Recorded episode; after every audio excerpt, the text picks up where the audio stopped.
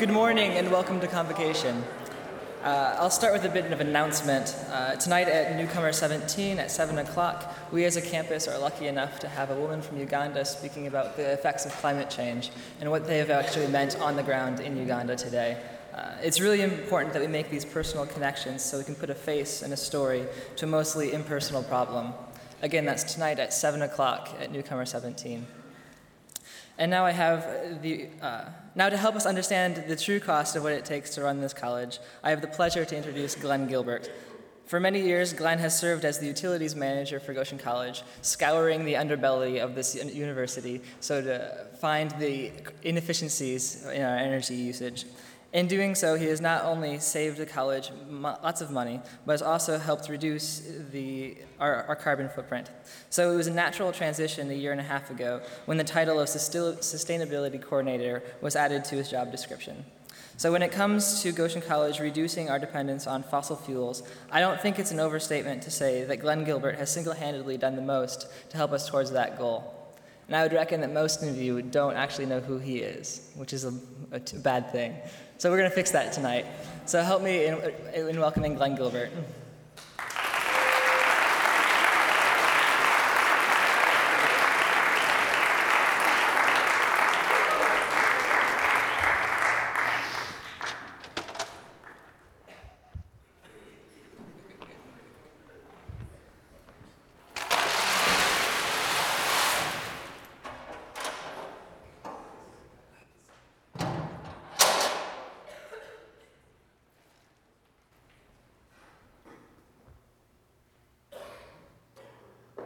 This is coal.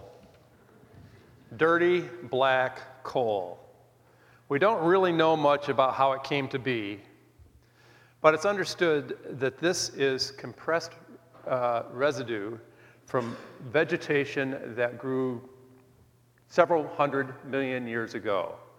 It probably fell into swamps or lakes, and because it got covered up with water, it didn't get a chance to fully decompose, and so the carbon is still there. Millions of years went by. Lots of things happened on this earth, and that vegetation got compressed into what we now know as today as coal. This vegetation was recently, very recently, actually only 250 years ago about, um, uncovered in this country. And in 1748, there were 50, 50 tons of this stuff was mined and burned. During the next uh, couple centuries, this built our country. It powered our trains, our factories, it heated our buildings, it, it uh, allowed us to make steel, it lit our gas lamps in the, in the 19th century. And when Goshen College opened up its campus on this location back in 1904, we heated our buildings exclusively by burning coal. The first coal boiler was located in the basement of the administration building. In fact, Weyburn Groff, who was here this morning, that was his student job back in the 40s. He had a great job down in the basement of the, of the ad building, stoking the boiler. It was a nice, quiet place, warm, and he could read there. He could tell stories about how we heated with coal for the first three quarters of our history as a campus. It wasn't until about 1990 that we finally retired the coal boiler and tore down the smokestack and have been burning natural gas pretty much for then. So we no longer use coal at Goshen College. Good riddance. This stuff is filthy. It's cumbersome to handle, it stinks, it pollutes our air. Well, unfortunately, the story really isn't over, not by a long shot. Coal still plays a huge role in our energy needs. Rather than fading out our use of coal, we now extract in this country over a billion tons of coal each year. In this country, coal supplies half of our electricity.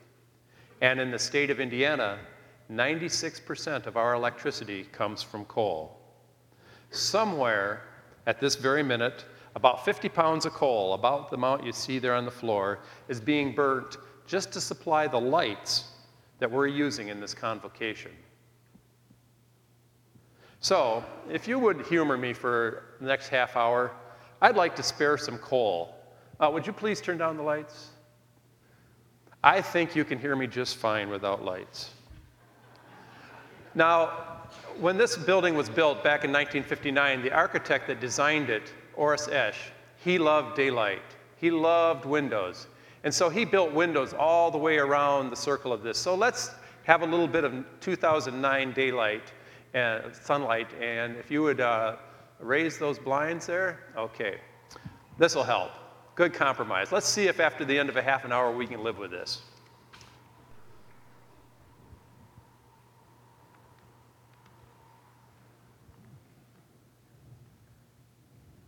Yeah, okay, there. Maybe that'll help keep us warm too. I've called my presentation this morning Lighting Our Space with Ancient Sunlight, because that's what we do. Before we get started, I think I need to explain a little bit of technical stuff, kind of an electrical 101 course. Let's talk about terms we throw around and let's see if we can get them straight in our minds so that we know what it is that we're talking about. First, there's electrical power. Power is measured in watts, or in the case of the way we use energy, we have to talk about it in terms of kilowatts or thousands of watts. Energy, on the other hand, is measured in kilowatt hours. Power is watts, energy is kilowatt hours. So one kilowatt hour of energy equals a thousand watts of power for one hour. So, some examples. One kilowatt hour will provide enough energy to light a 250 watt light bulb for four hours. Each of these light bulbs you see in the ceiling, those are 250 watt light bulbs. One kilowatt, four hours. Now, the, the lights underneath the balcony, they're off now too, but they're 150 watt bulbs. So, one of those light bulbs could be lit for six hours and 40 minutes with one kilowatt hour. And these four big lights you see that are pointing on the stage, those are 1,000 watt bulbs. So one kilowatt hour will keep one of those lit for an hour, four kilowatt hours to light all four of them for an hour. You get the idea. Okay, so if you add up all the lights in this space, it comes out to 32,100 watts, which means that energy for uh, lighting this room for an hour is 32.1 kilowatt hours. Okay, time for a disclaimer. If you look on the door of my office, you would see this cartoon. Dilbert is making a presentation. He says, I didn't have any accurate numbers, so I just made this one up. Studies have shown that accurate numbers aren't any more useful than the ones you make up. Well, how many studies show that? 87. Okay, if Dilbert can do it, Gilbert can do it. And so that's uh, my disclaimer for the morning rather than say this is absolutely the true number, let's, um, let's, let's be a little bit liberal with our, our thinking. Okay, where was I? Power and energy, power 32,000 watts, energy 32.1 kilowatt hours. Okay, now we said 96% of our energy, our electricity is made from coal. So I'm going to say, with a fair amount of confidence, that one pound of coal will make one kilowatt hour. One pound of this stuff makes a kilowatt hour. Now, this is where maybe, maybe depending on the coal, it might be 0.8 pounds, it might be one and a half pounds, depending on the type of coal, depending on what the efficiency of the uh, power plant, depending on how far that power plant is from us. Who knows? There's lots of variables, but I think it's fairly safe to claim that one pound of coal will make one kilowatt of electricity. 50 pounds of coal would make 50 kilowatts of electricity It takes 32 kilowatt hour, kilowatts to light this place for an hour, but you know, the lights were on here for half an hour, 45 minutes before. They'll be on here for half an hour, 45 minutes afterwards. Who knows exactly how long? I'm going to say that this pile of coal is what it's necessary to light this place up for just one hour. Okay, so what does it, Goshen College use on an average day? If we use that much coal just in this space, how much do we use in an average day? Well, it turns out that we use about 15,000 kilowatts of electricity every day. That equates to about $1,100 we spend on electricity every day this, uh, at Goshen College. Or if uh, we use our Gilbert factor, that means we're consuming about seven and a half tons of coal to make electricity at Goshen College. So let's admit it, we use coal in our on our campus. We still use it. In fact, in fact, the truth is Goshen College does not consume electricity. We just don't consume electricity. Electricity is simply a conduit. a means of transporting the truth, transporting that coal from someplace else to us. So, in effect, we do not consume electricity, we consume coal and lots of it. Here's a couple coal burning devices you might see running around our campus. That one burns coal. That one has batteries in the bottom, it burns coal. Those torches you see out in the yard at night, those are all coal burning. Swimming pool. Swimming pool has pumps that circulate the water. It has a dehumidifier that takes the moisture out of the air, all coal burning devices. And those lights you see, those are coal burning. Go up and down in an elevator, burn coal. Take a drink out of the drinking fountain, it's, it's refrigerated. That's a coal burning refrigerator. And the water doesn't just get there by magic. There's electricity that pumps the water out of the ground from the city, pushes it through our system, down the drain, and cleans it up at the other end. Those are all coal burning activities. Well, those kind of look like coal burning. Those are kilns in the visual arts building. Yeah, they would burn a lot of coal. But so do the, uh, so do the potter's wheels that make the, the pots. Coal burning. Yep, there's a coal burner if you ever saw one. Who would have thought? All that technology, those are all coal burners. So are those. I see some of you Yoder first guys out there. Okay, let's admit it. Let's just get it out on the table. We're hooked on coal. We all have coal burning as part of our life. And the irony of it is we don't even know it. This is, this is not part of our, our thinking. We are hooked on a nasty old, filthy old coal. Well, there's alternative forms of energy that we are all kind of interested in considering. Nuclear power would be one. We currently make about 300 gigawatts of electricity. We have the potential to make 300 gigawatts of electricity through coal in this country. If we were going to replace that with something else, we would need 300 of those monstrous nuclear power plants. Uh, we can't even build one. We haven't built one in 30 years. We're afraid to for some good reasons, and also because we don't want one in our backyard. But that's how many it would take to replace coal in this country if we went nuclear. Solar seems like a much better idea. If those, each one of those was capable of uh, making 1,000 watts, well, we'd need 300 million of those. Okay, that's a problem. Uh, those are cool. It'd take 860,000 860, of those to, uh, to make the equivalent of what we make with coal today.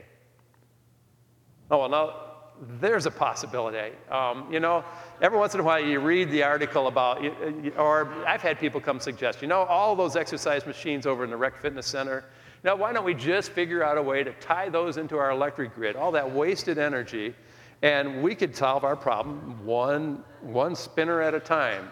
Well, I haven't got this one hooked up to the grid, but I think for the sake of illustration, I've asked Andrew Busher to come up here and, uh, and um, simulate making a little bit of electricity for us. Andrew uh, comes from a biking family, and he's got the, a lot of energy there. So um, we're just going to have him make energy for us for a little bit, or at least think about it.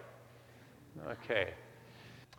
Um, another possibility I'd like you to consider is that there's a movie that will be released probably in uh, next week called Coal Country, a full length feature movie uh, that discusses this uh, in detail, the complexities of this issue. It's not simply uh, a question of evil coal countries against innocent people in West Virginia. That is one dynamic that uh, gets played out. But the real hard, compelling fact is that it's you and me using coal every day and the consequences aren't just the dollars that we spend on energy, the consequences go much, much further. So, this will be uh, coming soon. Uh, pay attention. Uh, Paul Sturry will put out an announcement as soon as it's available, hopefully in the next few days. Oh, oh yeah, Andrew. Say, Andrew, how you doing?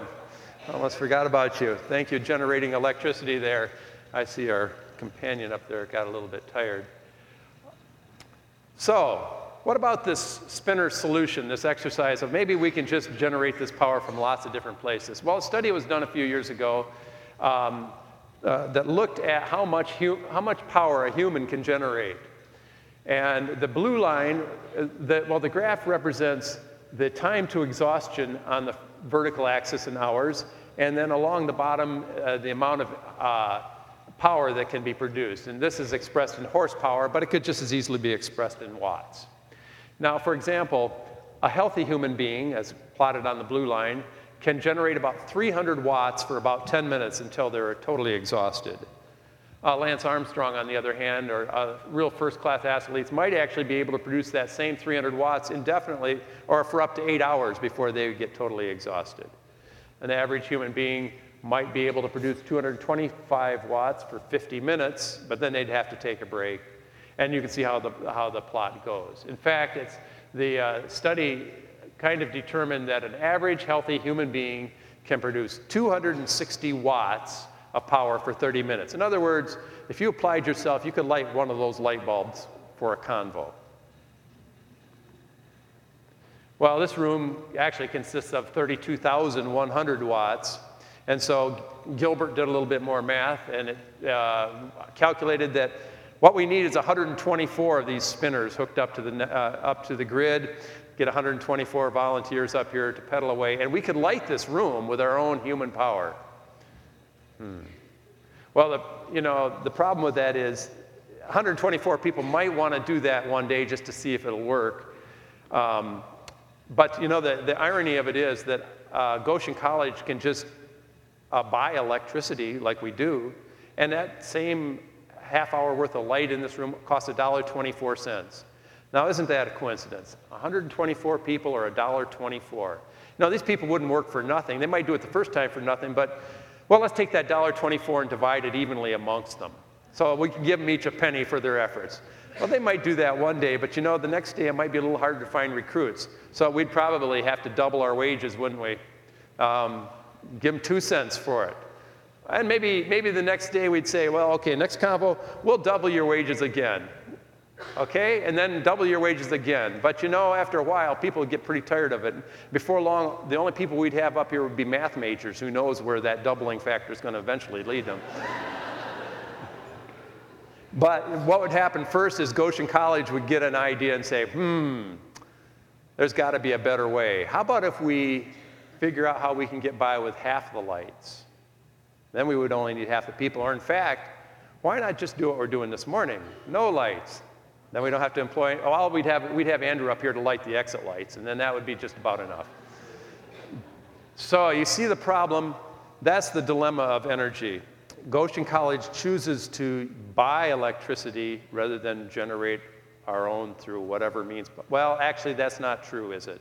We don't choose to buy electricity. We don't even think about it. We just do it. It is so cheap. But wait a minute, we just saw how cheap it isn't. It's cheap for us to buy, cheap energy, but there is a consequence to our cheap energy, and that was displayed in West Virginia, where they have already removed over 500 mountaintops to get to our cheap coal, and there's plans to do many, many more. And we are aware of the pollution that comes from those power plants, not here on campus, someplace else and we're aware of the effects of carbon dioxide in, in, the atmosphere and the heavy metals that are released when we burn coal. There are a lot of prices we're paying, but we haven't given it the thought we need. A typical, oh, Andrew, thanks, you're done. we'll let you go. That's a typical train car full of coal. We see them go through our campus occasionally. They go through uh, delivering this stuff. There are 200,000 pounds or 100 tons of coal. That's a Gilbert number too, but it's close enough. That's, that's a, that is 200,000 pounds of coal. That's about two weeks of electricity at Goshen College. One coal car every two weeks. Okay, now one coal car every two weeks. Actually, if you spread it out, we had 37.8 coal cars of coal that we consumed in 2005. That's a lot of coal. However, this year, 2009, I'm pleased to report we'll only use 27 and a half coal cars. That's 10 coal cars less. That's 2 million pounds less of coal that we're using now than we did five, four years ago. That's good. That's good. How do we do that? Well, that 28% reduction, or 28% reduction in coal came about mainly because of behind the scenes work that we did In mechanical rooms, adjusting air handlers and pumps and deciding how much we really need to move air and how much we really need to move water. So we've done a lot with that. We've also gotten real active with automa- automated scheduling using computers. So if a classroom is not being used, we don't heat it, we don't air condition it. When uh, offices are empty, we, we shut things down. So we've been able to conserve quite a bit that way. And we also have done lighting conversions, put new technology in, excuse me, that doesn't burn as much coal as, as, as we used to. So we've made some good progress, but there's much more to do. And much more involves all of us, not just a few people back in mechanical rooms. If we're really going to be serious about reducing our coal consumption, we need to change how we think. First of all, we need to change our, uh, we, have, we have responsibilities. There are places that we can advocate for alternative energies. Um, there are many alternative energies. There isn't a silver bullet out there, but there are many things we can do. And so we should be advocating th to that, either through uh, contacting our legislators or talking to people in the industry. Um, we should be looking for better regulations for how we mine coal. Cheap coal is only cheap for us who are at this end of the, the receiving end of it. It is not cheap for the people who are experiencing the direct effects from our uh, overconsumption. But there are other ways we can do it too. And first, I think, is to become, just become aware of our consumption, realize how much our energy we're using and the implications, such as we're talking about right now. And finally, I think one of the most important things we need to do is figure out how to change our habits and our choices. Not an easy subject, not an easy thing to do, but I think just as we've experienced here for half an hour, we can do a lot of things um, deliberately to cut back on our consumption of coal. And that's, that's my invitation to you today. Again, a reminder that uh, coal country is coming. There's much more to learn about this very complicated subject. Uh, watch for more information about when that's coming. I thank you for your attention. Um, I've got a job to do here. I got to clean this mess up, but you're dismissed. Thank you.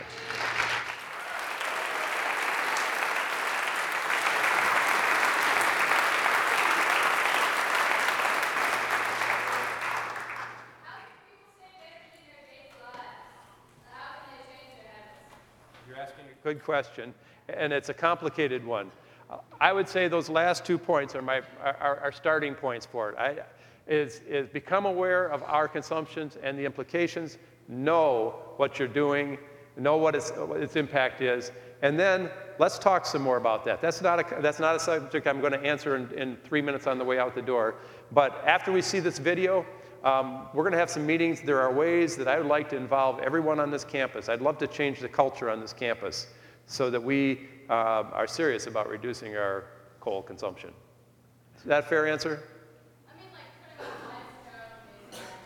Yeah, yeah. There's, I mean, I'm not going to answer your question now because it, it, it, takes more work than that. But I'd love to answer that question.